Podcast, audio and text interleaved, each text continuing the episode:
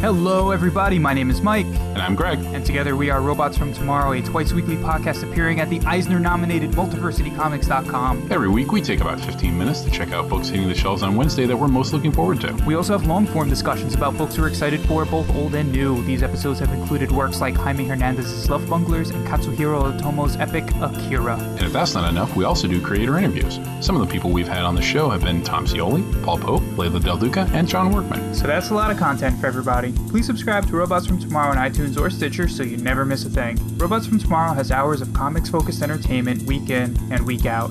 And now, back to your show. Who did the design on this book? um, Jacob Covey. It's really nice. And I, uh, first, first time I saw it, I went, what the hell is that? and then I stepped back, put it away, you know, kept looking at it. And I go, I'm gonna, I'm gonna take a chance and not uh, edit this Hmm. one single bit. Yeah. Was this an image that you drew originally, or was it just something he? They're the they're they're inside the book. They Okay. just cut and pasted. Interesting. I like the the arty uh, encyclopedia the character in the corner. Little Calvin at the bottom. Yeah. And I and I I held back on the quotes on the front. I held back and said, "I'm going to let you guys do this." And I've just been getting good response. Hmm. I think my wife was the only one who went like, "I wouldn't do that," but Oh, the Tomine quote? what's it? Having the Tomine Oh, just the whole thing. Right. But she liked the back cover, which Eric Eric colored. Eric was all proud of himself. Oh, nice. Yeah, that is nice. It's been a while probably since he'd colored. That's uh, Eric Reynolds now. Yeah, he's Mr. Publisher now. he's fancy. He's uh, got his, his big desk and. um, maybe I'll just give some context. Uh, this is because I figured that's perfect thing to start on talking about the Yeah, cover. right. I Um, forgot. I was was I talking mess about people? We'll, we'll delete that part. um, this is Ink Studs on the Road, and we're talking to Jaime Hernandez, um, whose new book, The Love Bunglers, is actually debuting tonight an event we're doing. Of course, this will be posted much later than today, so you should be able to find it in find our comic stores out there.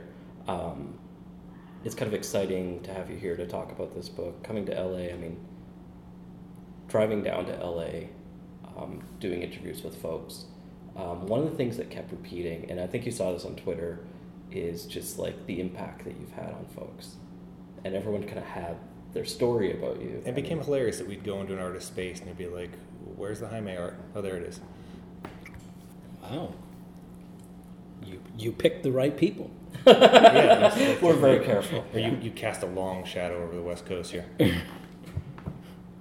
it was See, cool. when you go to New York, though, none of that. I, but if it isn't you, I wonder who it is. Hmm. Um, this book, especially, it's like uh, we've talked a couple of times now. This will be the third time I've interviewed you. Um, joined by Brandon this time. Last time it was just me and you in a convention center filled with costume people, and the time before that was with uh, Mr. Upton. I'm chaperoning. Yeah, now Brandon's chaperoning me. Um, Colin got me all nervous. That's why in that one I'm kind of like oh, backing off on answering and stuff. was, What it was- the accent? Did you get the British accent, Colin?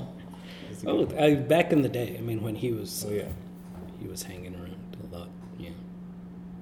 Hi, Colin. This is technology. He won't listen. Hi, Colin.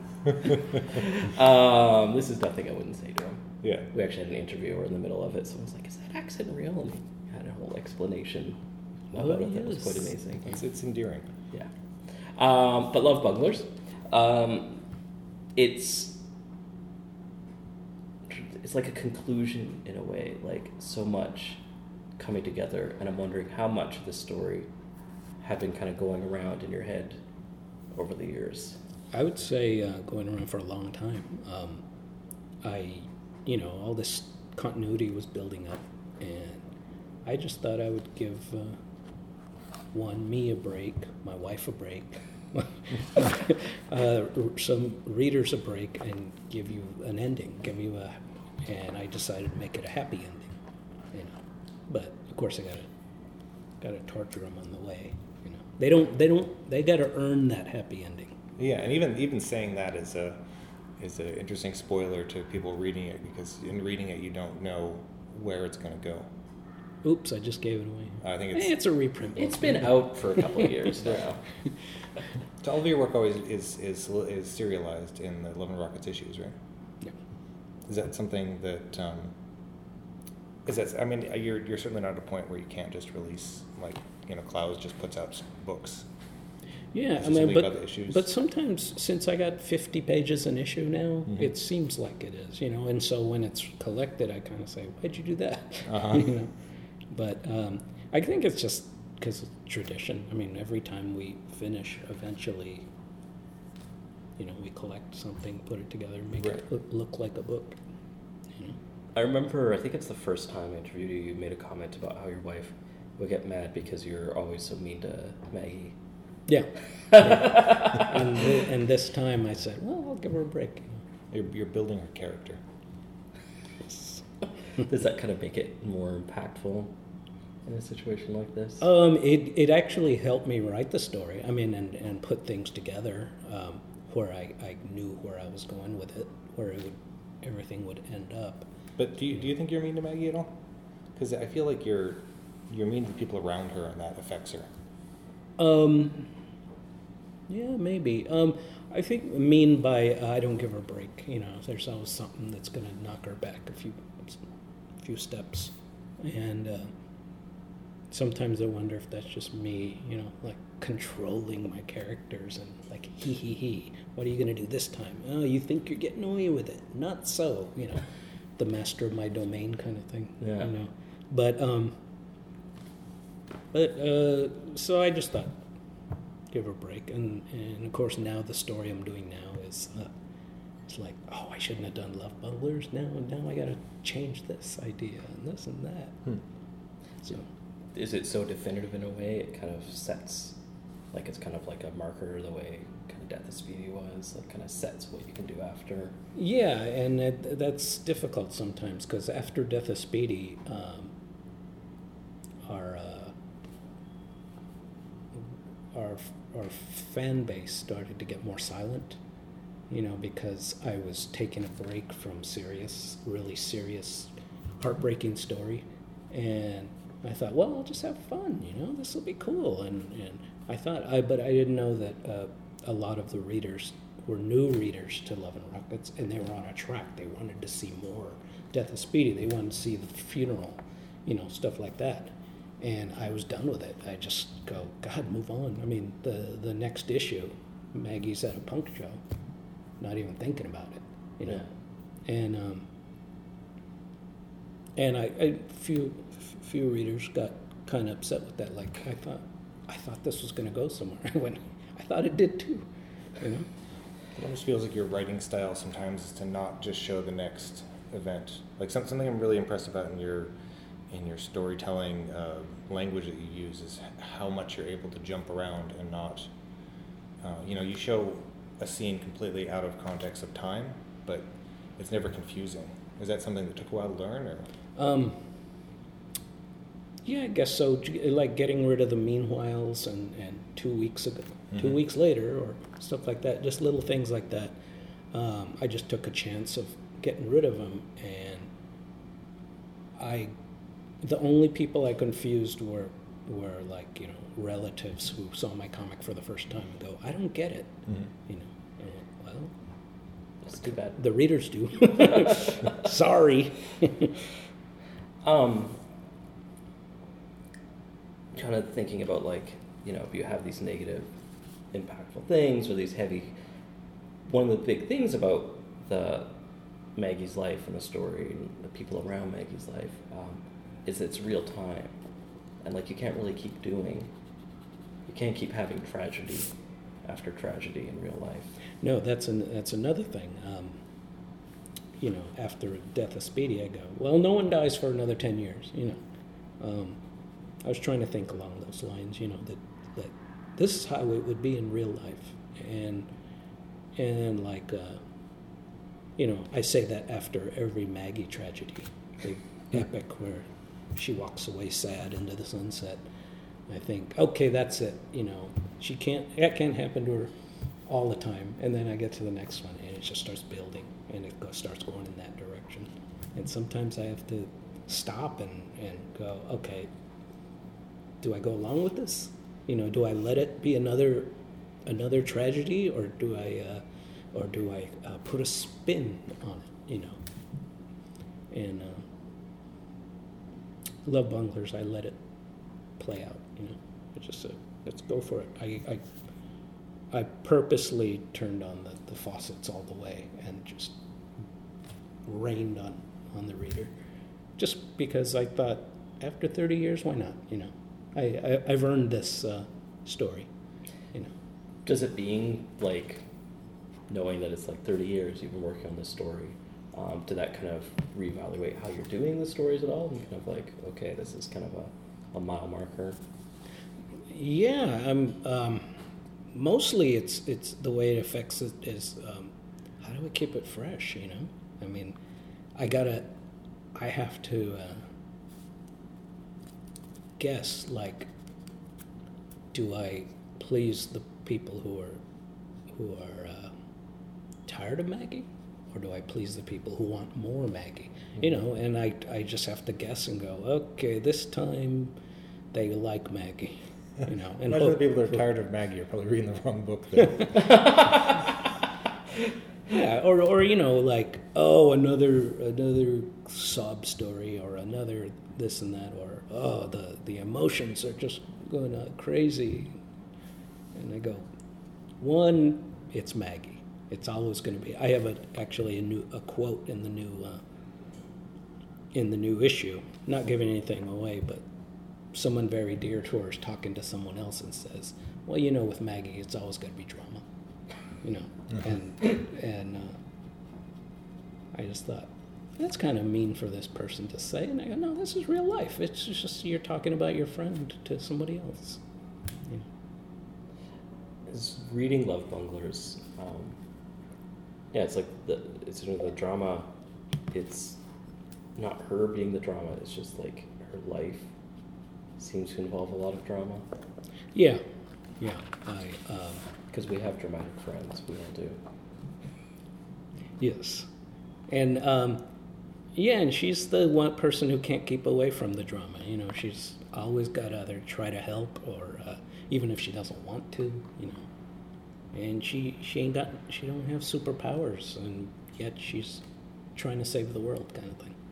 I don't know. You know. Well, uh, thinking about superpowers, um, God and Science, and the balance that those two books kind of play with each other because we're completely different directions. And I'm wondering, like, how, like, were you knowing what you're going to do with Love Bunglers? Like, okay, I just need to, like, have fun before I go here? You mean uh, have fun with uh, Gods and Science. Gods and science. Yeah. Um, I I realized God and Science took two years, and I thought thought uh, haven't had any real Maggie. We had the, the fake Maggie in, in Yeah. Gods and Science, but um, I haven't had the real Maggie in the new stories yet. And I was like, oh boy, I was like, this will be fun, you know. Um, you know, it's like when when we always uh, change formats, and uh, the first Maggie story I always do, it's so fresh to me, I'm like creating this new character, even if it's the same old character, you know, and uh, and that's kind of how this was, you know. Her story starts off with her talking about a dream, sitting in a car. I, I thought this is so fresh. She's sitting in a car. she sits in lots of cars, but it just felt really new and, and like almost like you know she just got a haircut and, and took a shower. You know, Yeah. she's clean, ready to go. That's how it felt. You know, and that's how it usually feels when I've been away from her for a long time. The, that dream sequence was really interesting because it felt really different for you. Um, for like drawing that kind of like surreal. Yeah, it like was. that. It was a. It was a dream I actually had that. That in this time in, of my life, I still dream, but I don't remember. You know, by the time I wake up in the morning, they're uh, like, "Oh, that was a good one. It's gone." You know, this one stayed with me, so I said, "I'm. I got to do a comic about it. I got to do a little story about it." I was And- talking to, or sorry to cut you off.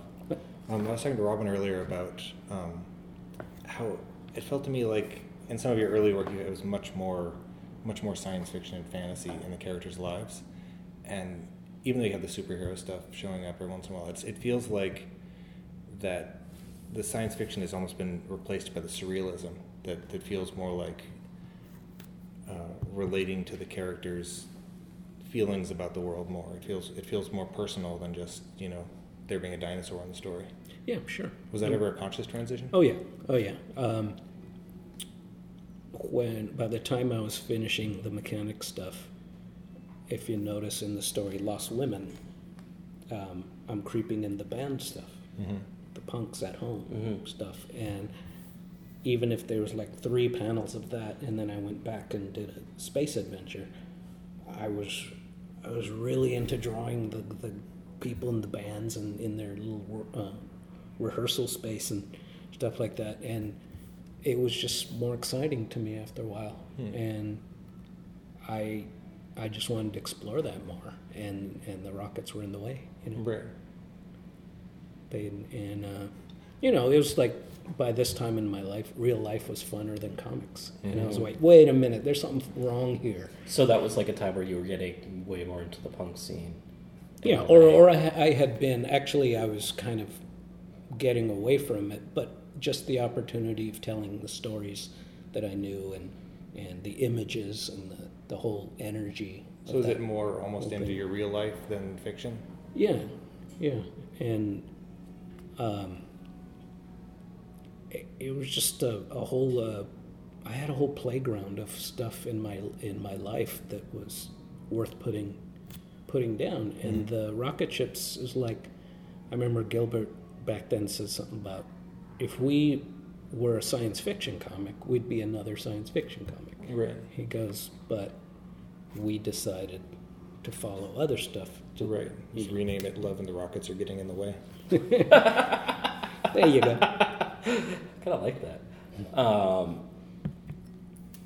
I really wanted to talk about the Frogmouth character in it. Oh, I could go days. Yeah, because it. something something I really like about your work, and in the later work, is that the beginning there was a lot of you drawing uh, cute girls because it's like you you servicing your like love of drawing cute girls, and they also had exciting personalities and everything.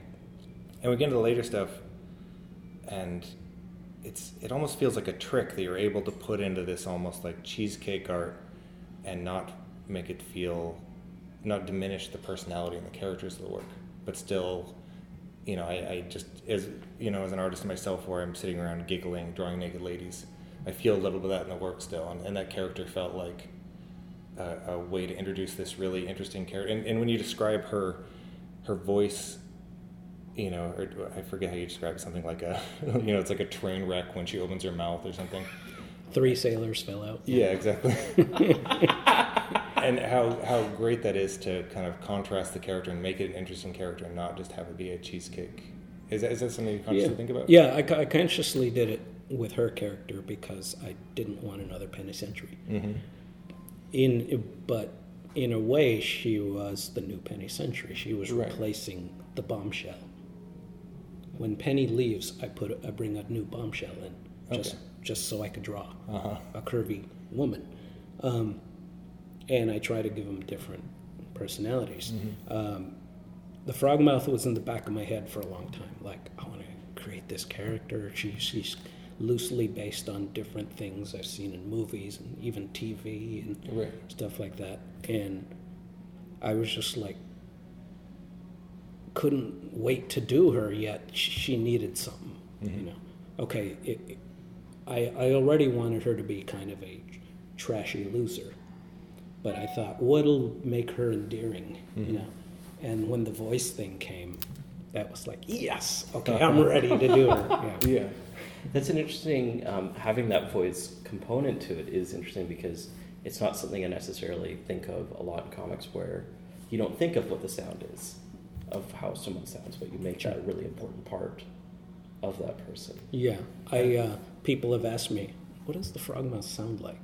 And I go, "I said it's up to you. Think of the worst voice someone hmm. could ever have. And just it could be it high and screechy. It could be low and gravelly. Uh-huh. It could be kind of like this, you know. And I don't know myself because I've gone back and forth of mm-hmm. how she sounds, but I just thought, no, let the reader deal with that. If she was ever in a movie, God, that'd be hard.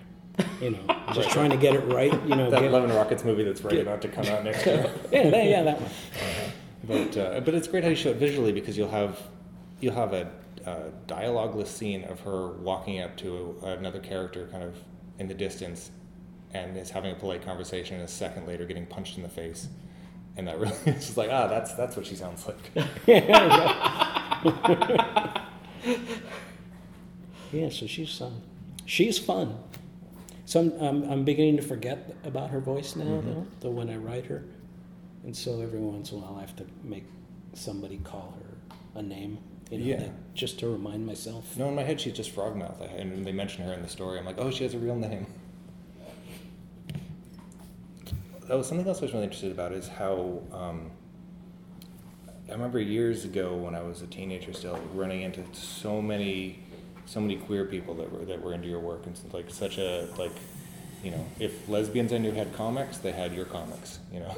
Is that something you think about very much? Is is how much you know like Hopey specifically is kind of a you know she's one of the most loved lesbian characters out there Yeah, and yeah, I think about it a lot because um, that's something I've never experienced firsthand. Mhm. I mean, you know, I was a punk rocker, I was a lowrider, I was, uh, you know, I'm a guy, I'm a this and that, and and there are certain things I have to guess Right. you know, or or observe, you know, in people I know, and stuff like that, and and um, gay and lesbian. Uh, characters can be dangerous because it's so can be so specific of what they say is the wrong thing. You know, the, you can use the wrong word once and and get activists after you, things like that.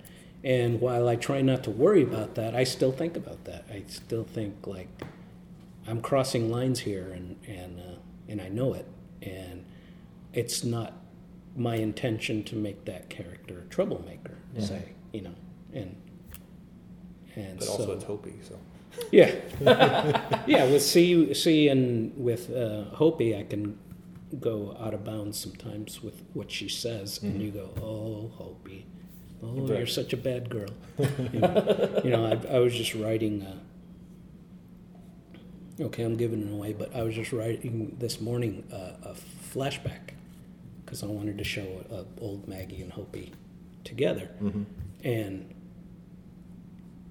and I have to make Hopey talk rude, and it's weird for me. You know, it's weird. I mean, I look at the old issues and I go, "She's out of line right there," you know? and and I've just gotten so old and and and it's I guess it's not called PC anymore, but PC. You know, Yeah. and Aware. Yes, and um, just hearing her talk, it's like, like, oh, that character. I would never have her in my house, or, or whatever. but but uh, I have to write her that way, and I go, oh, she's, you know, I, I'm wondering if the characters will. I mean, the characters, the uh, readers will say, you know, like, oh, that's just Hopey, or what if they just like, they've forgotten how she is as well, and like, why is he making her an asshole? Well, she was an asshole. But always with charm. I think that's kind of how she Well, got I- away with it, both with the readers and in the world. Yeah, I, I, I hope that that works. It's neat to see how um, resolved she is in a way. Like I don't, I don't know if resolve is the right word, but just like where she's come to with time and how I feel like there's so much about that character that you know um, that's not going to be said, um, but just like that that makes her this full person that she is. yeah, her her a lot less than Maggie though, because uh, Hopey purposely is uh, is uh, an enigma in a way. I mean, um, I don't give her thought balloons. I did in the early comic. Then I thought, no, with a character like her, she should never have thought balloons. So I took them away. Hopey is always what you see, her expression or what she says, and that's that's what you get out of her because uh, because in a way, uh, women I've known like her are are enigmas as well. Like, does this person go home and drink coffee at their kitchen table and and then take a bath and go to bed like other people? You know, and it, it's and yes, of course they do, but but a fireball like Hopey is like like I've I've never lived with a fireball at their fireball years. Yeah. you know, you know, I, I, my my wife was a fireball in her teenage years. Now she's a very uh, conscious, aware woman, as you said, Yeah. and uh, it's just funny sometimes talking to her. I just remember that flailing that cigarette and just the worst cuss words coming out of her mouth, and and it was just uh, and it's funny that the the change, you know.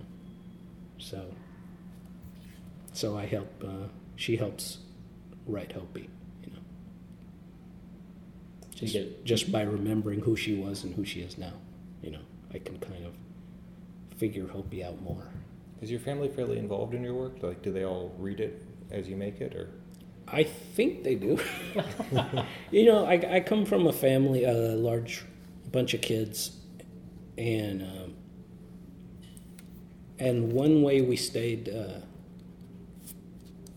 how we all stayed friends, was that we le- left each other alone with certain certain uh,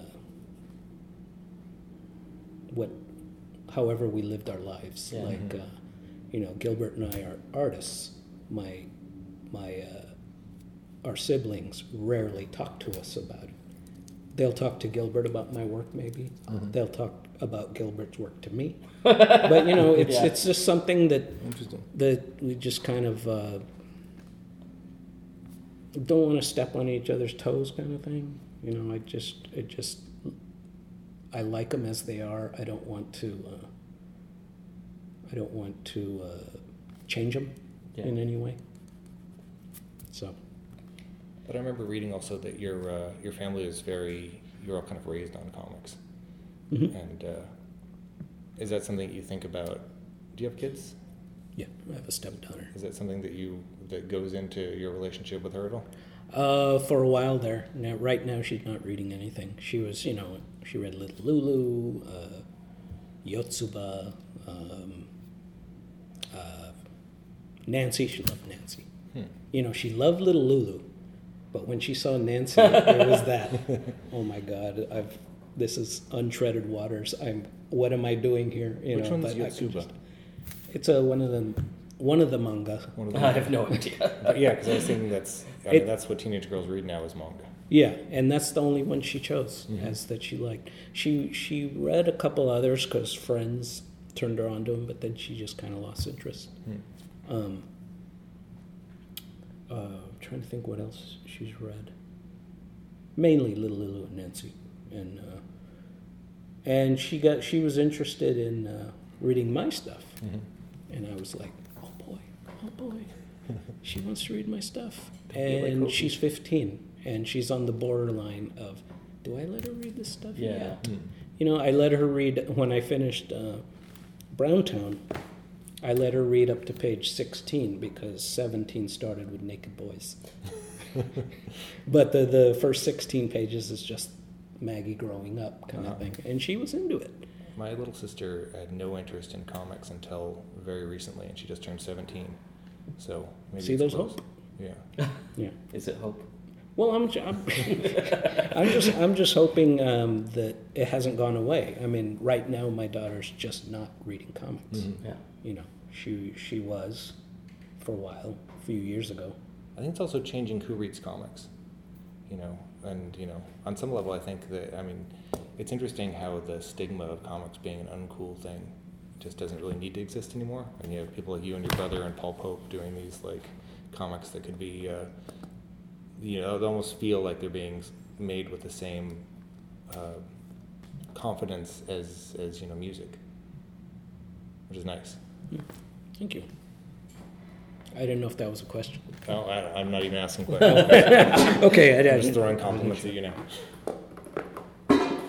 Um, you're just talking about being aware and kind of knowing what you're writing, and Browntown is a very heavy subject. Um, talking about child abuse, sexual child abuse. Um, sorry if I'm ruining it for everyone. Uh, I think it's been pretty well documented online. People have talked about it.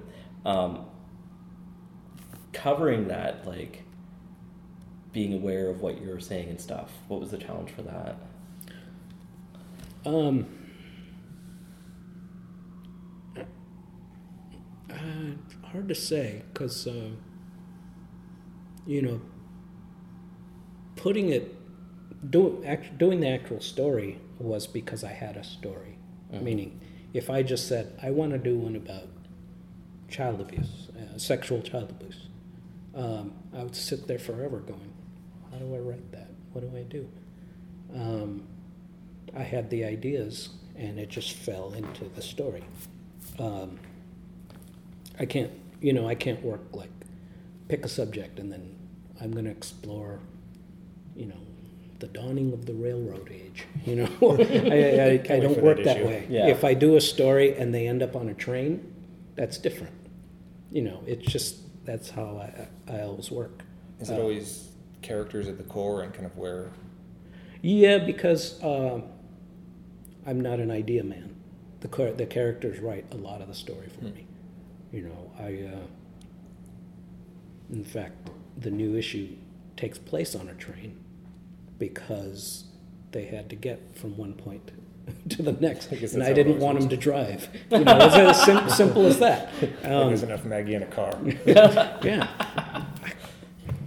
I could- man, I could. T- Speaking of um, drawing cars, I, I cannot stand to draw cars yet. Every single issue, my characters are in a car going somewhere. And I don't know why that is. It can't be just because I'm a Southern California guy. I mean, It can't hurt though. I mean, there's me and Robin were out at a comic store and they told us to go. They're like, oh, there's this place, but oh, you don't want to walk there. You got to drive. And we're like, how far is it away is it? And they're like, oh, it's like a mile. It's And like it's twenty. It'll take you twenty minutes to walk that. I'm like, that's not a long. we're not guys who have cars, so all we do is walk. Yeah. Yeah, but still, I, even I would walk. I mean, duh. It is very surreal being in LA and just no one. But it's a car culture. But there's that weird thing too. Like I, I always put fight scenes in my in my work, or at least my first drafts have fight scenes, and then and I hate drawing them. I don't know why they're in there, but I think it's because I grew up reading Conan comics and heavy metal, and that's the language I was taught. So maybe there's something about, um, you know, all the cars in the comics and or Yeah. movies or whatever. I, I, I'm the thing that I'm trying to figure out is why do I always make the characters going somewhere? Uh-huh. They always have to start somewhere and then go somewhere. Wasn't that more fun to draw than just four corners in a room? Yeah, but I think I used to be more clever with the meanwhiles and the, you know, later, you know, they're already there. I just have them in that damn car. Oh well. Um. Oh no! Don't do that. Um. How um, thirty years, um, age, and the characters are aging.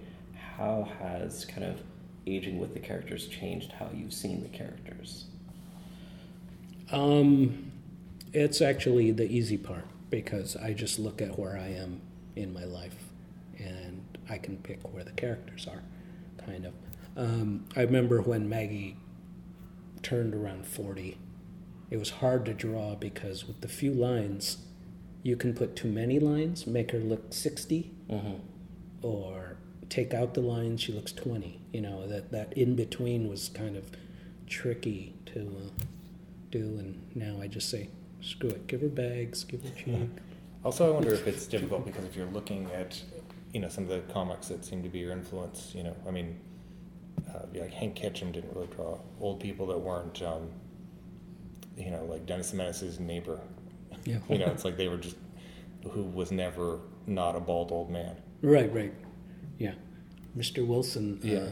Mr. Wilson probably wasn't that old, but I thought he was really old. In his late teens. are there are there comics that you grew up with that you continuously go back to?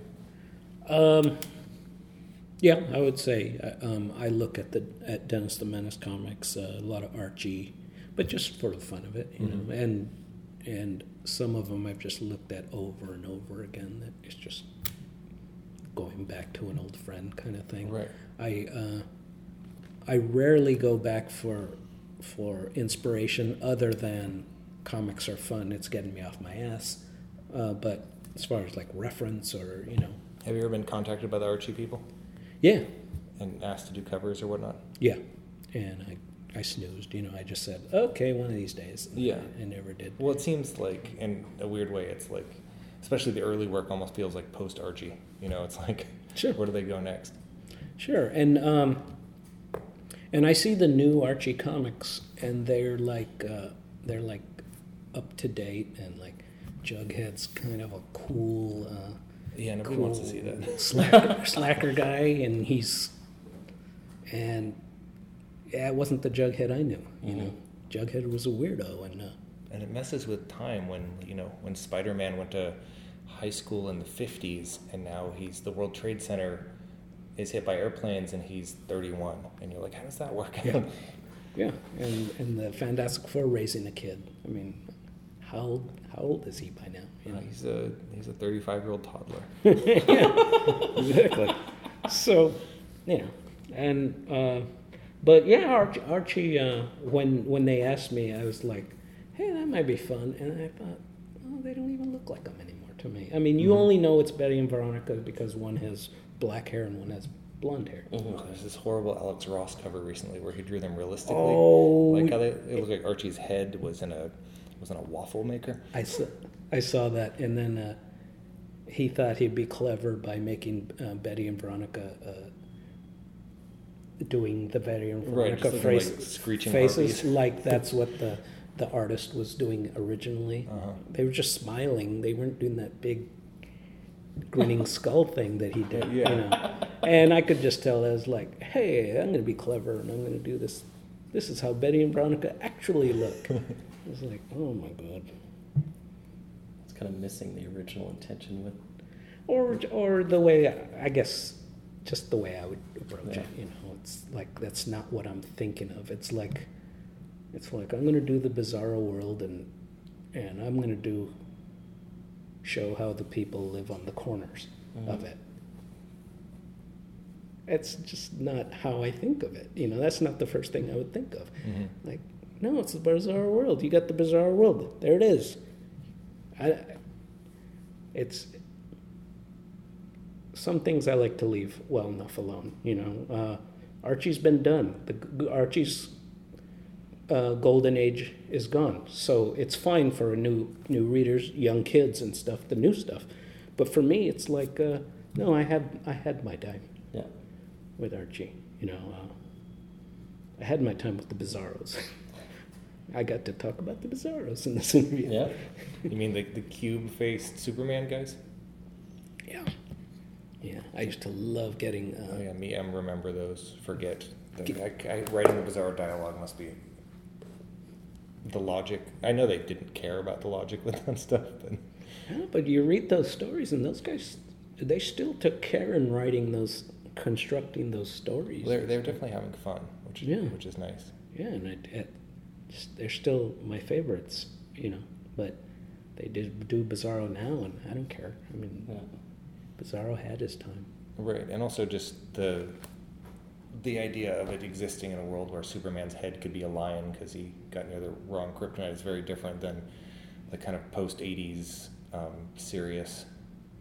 Everyone's got AIDS and locked in a refrigerator superhero comics. Yeah, So, not that those aren't yeah. I don't know what comics you're reading, Brandon. No, not, not those Make ones. it up in your head. um, you did that, and you also did the um, Captain Marvel family Oh yeah, with Evan Dorkin. yeah. Um, and you also did that Alan Moore story of the, what's her name? It's Tom Strong's daughter. Yeah, having Yeah. fun in space. Um, but it seems less and less that you're going to do work that's not your own, except you did that illustrations for a novel recently. I can't remember. Oh yeah, yeah. I did for that uh, Junot Diaz book. And you, you do stuff in the New Yorker sometimes, don't you? I used to. Yeah, Okay. they stopped calling. Hmm. Oh well, Jaime Hernandez has had his time. I had my time. now back to the boring stuff. Um, are you at a point now where like you balance, like you, you know you need to focus on your own personal work and don't want to take on? No, I would love to take something else on. Um, I don't want to write anything. Yeah. I would love to draw somebody's story. But I know the first thing I would do when I saw that script was, I don't want to draw that. I know me. But um, there- yeah, there- sometimes I'm just like, I don't want to write anything. I just want to draw something. I want to draw something. Of course, in my head, I'm, I want to draw what I want to draw. Yeah. I, I know that feeling. There's that. Uh, I was talking to Simon Roy about that earlier today. Our friend who's staying here, who we're working on a comic with, and um, just about how sometimes it's like we were meeting all these animators yesterday, and they were talking about they're putting all their artistic feelings into the show they work on, so they don't feel like they need to draw comics when they go home. But for me and him, we were talking about how sometimes you just want to do the craft. You just want to make lines and make them pretty, and it's nice to not have to stress out about what those lines are and just have somebody, you know, say, you know, like the Alan Moore story, just draw a girl going to a party. Yeah. Um, Have you read any work that you felt like you'd like to, or any comics that you think you'd have a blast drawing? Hmm, not yet. Or novels or anything? Oh no, adapting something. No, I, I did when I was younger. You know, like like uh, let's say the story of Mice and Men. mm-hmm. It's one of my favorite stories. Never read the book, just seen all the movies. but it's just something. It's just a story I love. I mean, it's just what I just love everything about it. Every character, every person's role in it. Um, and I used to think, oh man, what a of mice and men comic I would draw. now I don't care. you know. Uh, gee, I don't know what I would want to draw. Girls. That's it. All right. Isn't that? I think that's a recent Image comic. It's called Girls. It's about women that hatch out of eggs and seduce human men. Of course it It sounds like one of your brother's comics, actually. Um, I totally like I had something and then it popped out of my head. I'm just gonna write down the time. Sorry. You want to take a break, Robin? We're around No, the block. well, I had I, I had like something specific I was gonna say, um, and then it like it's like oh this will follow up to that. What was it, Robin? Thank God. You mean take over a Marvel DC character? Is that what? no? Um, Oh darn. no. Do you have a character you'd like? No. I'm sure you've been. Well, you used to do that in your old sketchbooks all the time, right? Just do your own versions. I mean, Yeah, and I used to do, and really early on, before it got popular, um, I used to, you know, draw women in the men's men's costumes. Oh yeah, and that's how uh, Frank Miller got the idea for his Carrie Kelly, right? Yeah. Yeah, it's a really interesting way to influence something that influenced so much. And that was a really early drawing of yours, wasn't it? Uh, The, the Robin drawing in the journal. yeah, yeah, that was uh, when uh, when we were sending drawings to Comic Journal to break in That was before To Love and comics. Rockets. Oh yeah. About the time it started. Yeah. Was it? Were you aware of that when Dark Knight was coming out? What did they did that? Yeah. I remember going like, ah, they did a girl Robin, but you know, I didn't think of anything. And then I Uh-huh. heard I heard Miller cop to it, and I thought, oh, it's I'm flattered. And then, and then I heard that uh, for Watchmen, they they borrowed the uh, the panel layout from a hundred rooms. Oh, interesting. Really? So let's see. The two biggest comics in the 80s. Uh, hmm, yeah. I'm gonna show up and demand a check. And we can start our before Love and Rockets comic. oh, good. Let's get Dan DiDio on the phone. Oh God. Um, you're talking earlier about um, the writing being the challenge. Um, is that kind of one of the things that holds you back from producing more? I would say so because, like I said, I'm not an idea guy. I can't, I can't write from a concept, uh, or or I should say, rarely. I mean, Yeah. and uh, like Gilbert can create whole series, you know, a year, year after year. Um, that's hard for me. You know, like I can't. Um, I I count on the characters to guide me a lot. Have you ever drawn a story he's written? The Gilbert. I used to redraw his comics as kid from when we were kids. I used to like to, uh, you know, remake stories he did. I remember there was one um, he did about two guys on Mars and they see an alien or something like that, and and what you don't know is is one of the guys is tra- the Martian took over his body and they go back to Earth and Gilbert had this whole like two pages of these two guys sitting in a room talking and they're basically saying remember when we were on Mars and there was that loathsome loathsome being? Well and basically goes it was me you know that kind of thing. But I just remember just being so excited that Gilbert had these two guys just sitting in a room talking and just like and so I wanted to redraw it and I redrew it when I was a teenager and I just remember getting into it like the guy lighting a cigarette and and you know if you if you see it it's very crude but but I was just really into that whole body language thing. I didn't know it at the time. I just was just really excited about two guys not doing anything but sitting there Yeah. talking. And I think that's where my comics started was about that time where I, I was just like amazed by by uh, characters in a comics panel standing there talking. No, no, Yeah. they're not going anywhere or, or anything, and they're just standing there talking like adults. I would just, after a while, cert- well, certain artists could pull it off. I would just, just like stare at it, like that is so cool. That is so awesome. And that's a big part of what you do now. Yeah, and and it was unconscious at first, till now I look back and now it's more conscious of like okay, uh, in this part of the story, there's no action, so this will just be in the room of these two people talking, stuff like that. But at the time, I didn't know why. It was just normal. You know, there was a Dennis the Menace comic where where uh, Dennis, the whole story, Dennis is trying to fool his mom that he's sick. He can't go to school. And he says, I broke my arm. She gives him a sling. She, you know, oh, I, I dropped my lunch. She goes, oh, the sandwich is wrapped. It's still good. This and that. And it's this whole thing till he finally gives up. And he's walking out to the bus, the bus stop, and he's mad. And his little friend Joey meets him, meets him out front. And he goes, gee, Dennis, what happened? He goes, oh, I broke my arm, and but I still got to go to school, blah, blah. And they're walking, and this is what, six panels at the most, yet I just remember reading the panel, oh, the page over and over again because there was just this dialogue between two kids about nothing really, just, but it was carrying them forward. Yeah. And I just remember this was about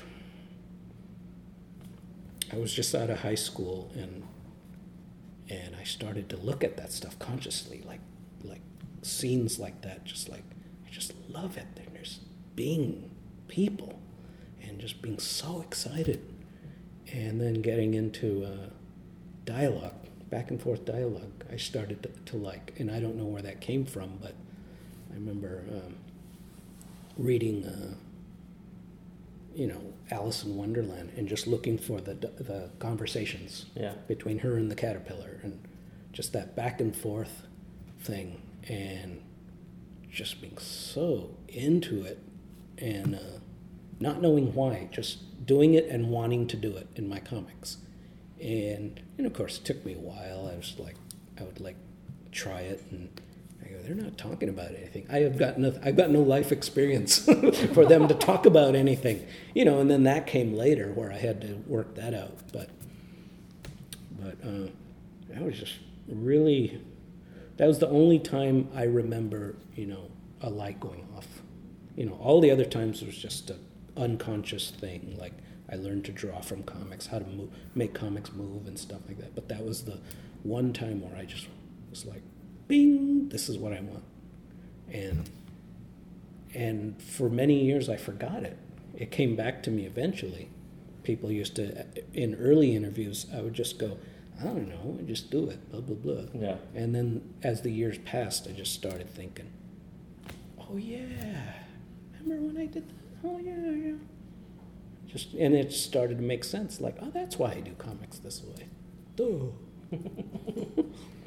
Um, one of the things in your comics I was thinking about, um, I was reading Love Bunglers and Brandon was reading, um, which one is it? The, the green one, Esperanza. I read the green one. Um, and like seeing the party scenes and just kind of the role of these like parties where you play with all these different conversations and all these people and just seeing those dy- dynamics play out. Is that something for yourself when you're, um, you kind of see them like create these parties as kind of triggers for things? Um, yeah, maybe. It was mostly because uh, party's fun. Uh, I mean, I I wanted all kinds of weird characters, uh, you know, aliens and barbarians, and uh, and movie starlets all interacting, just because it was just a, something fun to draw. Um, and I remember someone goes, "Jaime like Jaime draws the funnest parties." I was like, "Oh, cool." And now I don't do them anymore. Well, do you do you enjoy going to parties yourself? if they're not mine, if they're not for, if they're not for me, meaning I like to observe, you know. I'm wondering if you uh, was there a point where you, felt like you worked on your dialogue and made it something where, where you actively listened to people around you and, as part of your work, or was it? No, it was more. Um, it was more what they were talking about because I knew that a lot of my dialogue was just silly, silly back and forth, but they weren't really talking about anything. I had to consciously think about what the subject was. and uh, and I mean I can I can start writing a dialogue between uh, Maggie and Hopey, and it goes on forever, and I keep maybe a third of it Really? For the comic because it's just that back and forth, the contradicting each other, uh, uh, changing the subject on each other, and why did you change the subject? Uh, you know, oh, here's something to talk about. You know, stuff like that. I could do that. I could go on pages and pages, but I only have so much room. You know, And there's so much of that comfort in there. The characters, um, you know, like rhyming off each other and just joking with each other and, and, and having their own, you know, stupid nicknames for things, which is interesting. Yeah, and that's the that's the fun part. You know, it's uh, putting putting it putting it in there for everybody's consumption is is the responsible part. you know. um, the kind of counter, like talking about the conversations and the people. Um, one of the big things in Love Bunglers is the opposite, it's the quietness and um, the no dialogue parts. And um, in that book, especially, I find it really evocative. Well, thank you. I um, those those can be harder to write because they because they have to speak volumes without speaking. Yeah. you know, and uh, so a lot of times those those I fall into those scenes. I don't want to say by accident, but just how the story is going Mm-hmm. where um, there's been times where I've where I this the the scene the silent scene used to have dialogue, and then I realized I don't have to have any dialogue here. This works just fine, and then maybe I'll tweak something just to make it make more sense, you know, without the words. But but um, sometimes it's like you you know why why are they saying anything? You don't need to know this. you know, Yeah. it's useless. So that's why uh, some of the silent scenes turn out the way they do. Do you have people that you bounce your work off of before before it sees print? Um, lately, lately, my wife. I didn't used to talk about it to her, but now it's become a thing where we go to dinner, out to dinner, just me and her, and I just start rambling Mm-hmm. about it, and I don't mean to. I don't want to. I don't want to take over the conversation, but I start doing it, and I found out she started to enjoy it. Hmm. Um, she likes when I talk about Maggie and Hopey and stories. She doesn't like when I talk about the frogmouth story. but, um, but uh, and then there's Gilbert, who, uh, like I was talking about our family. Uh, Gilbert and I will have a conversation about something totally unrelated, yet it helps the trouble I had with a certain story. Mm-hmm. You know, he's not going to say, "Why don't you have him say this?" or "Why don't you have him say that?" or "Maybe you shouldn't do that. Maybe you should do this." There's very little of that, you know. But it's just that brother connection thing that that he could ta- be talking about pizza and I'll go, "The universe, we, we got it." The universe is in that pizza. Yeah, That's- It's good pizza. reading, reading the end of of, uh, of Love Bunglers, where it jumps ahead and you get to see a slightly older Maggie and Hopey, I kept thinking of the the Moebius Aedena cycle books, where the two characters start off as sexless Tintin characters, and one of them becomes one male and one of them becomes female. And the way that Maggie and Hopey were both very similar, kind of drawn teenage girls at the beginning, and then and and here at the end of the book, where you know they're they're they've really grown in, physically into their personalities, which is interesting. I don't even have questions anymore. I'm just. But yeah, I- I it- really like it's that it's just uh, the way it turns out. You know, I never know. I rarely have a plan of what they're going to do, Yeah. what or how they're going to look, or I mean, every uh, I I have sketchbooks, but I rarely will do Maggie and Hopey sketches or or the characters. Hmm. Only when I want a new haircut. Like, oh my God, five years have passed. Maggie needs a new haircut. Do you get some good rejected haircuts then? I, yeah, and then sometimes I do haircuts where I go, oh, this looks too much like uh, the times from uh, Ghost of Hoppers. I don't want them to think this is a flashback. That, yeah, that's got to be difficult. Yeah, um, especially because she's gone through a lot of haircuts, and and Ray just keeps losing hair, so uh, he's easy. Um, Yeah, Ray. I'm reading this. I always thought that Ray was the most, the most of the stand-in for you in the story. I don't know if that's accurate at all. you know, I used to think that too. I mean, or he was originally supposed to be. Mm-hmm. I said, okay, he's going to have all the thoughts I can't give Maggie. Mm-hmm. Um, I started to do that, and then after a while, I realized I start when I was writing him, he's not me at all. Mm-hmm. I mean, there's probably very unconscious similarities because I'm writing it, but but I find his life and my life don't coincide much. The way the way I guess the way events turn out. Right. I mean, yes, the way we handle things, we're both pretty slow moving guys, but um, but uh, he has become his own character more than he is me. He's uh, when when I write a story, Ray's not exactly uh, going where I'm going. Mhm. You know, it's I'm I'm seeing him as a separate person now. When in the beginning it was kind of like.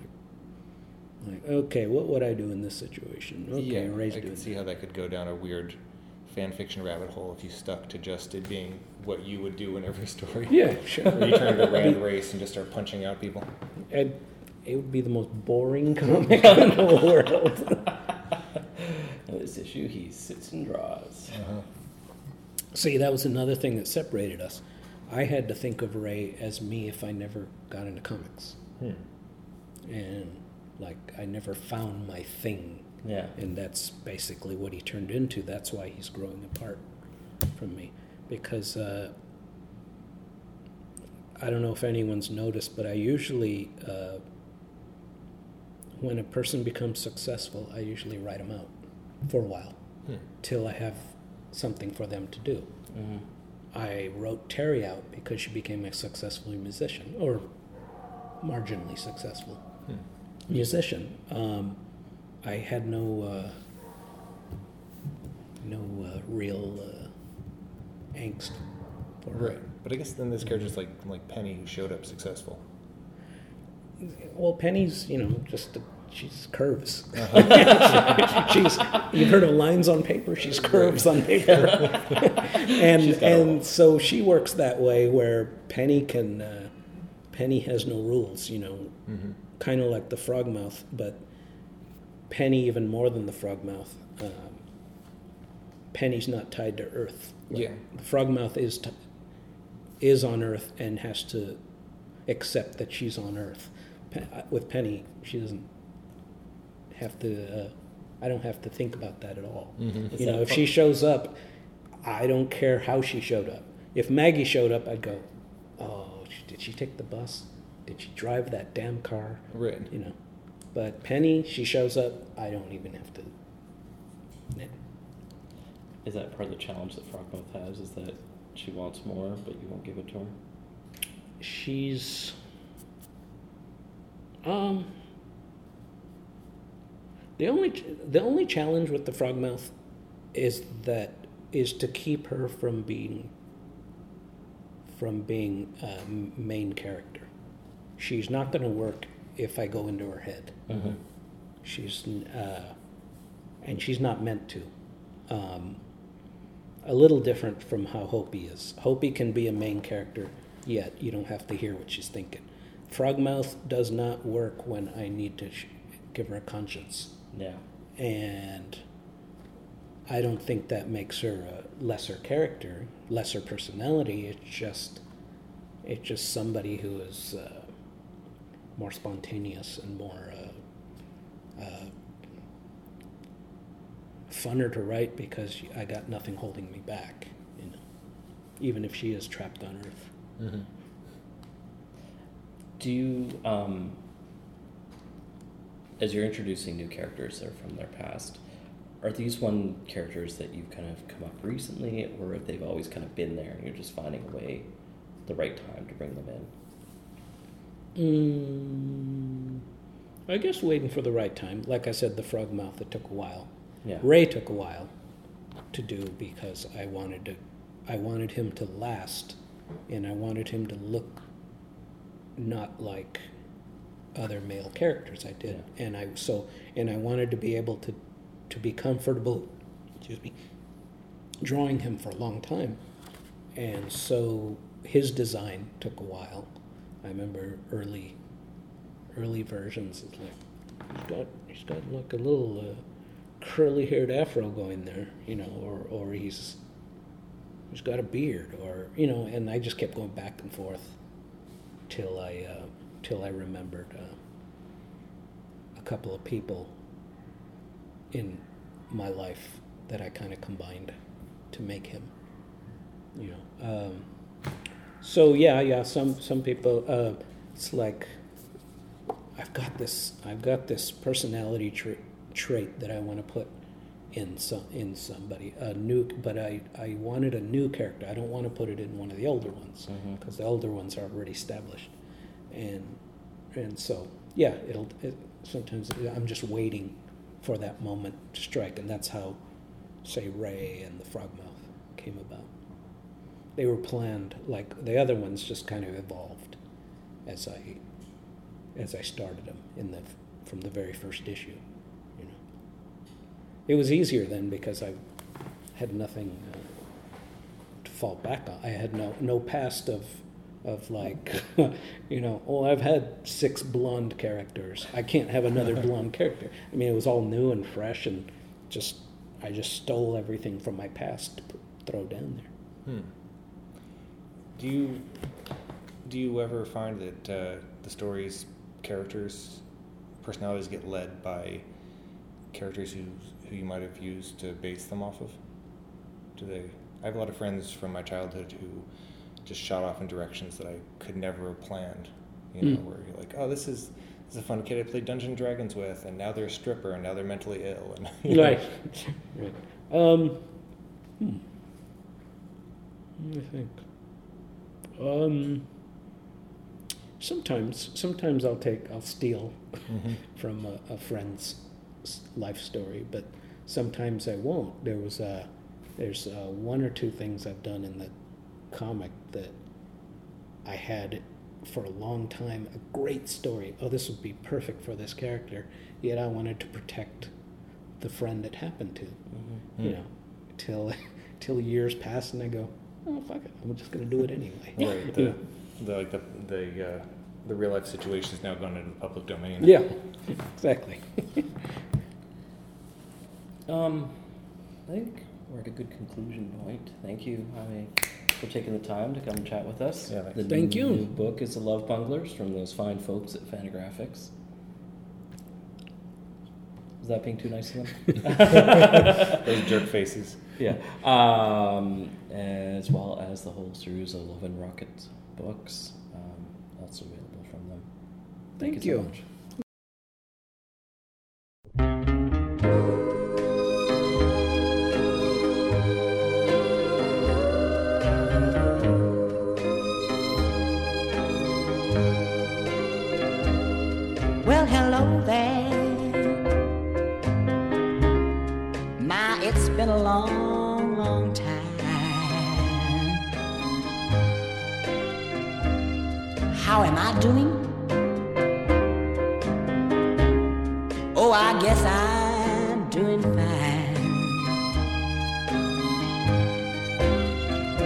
It's been so long now, and it seems that it was only yesterday. Ain't it funny how time slips away? How's your new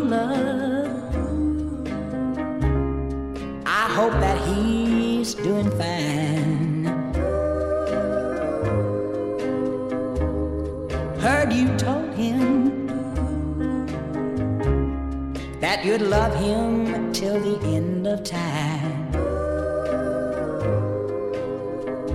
Now that's the same thing that you told me.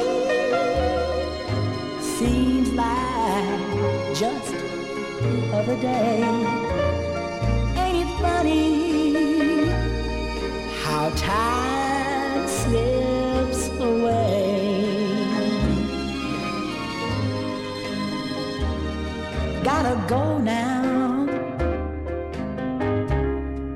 Guess I'll see you around. Don't know when though. Never know when I'll be back in town. But I remember what I told you that in time you're gonna pay. Time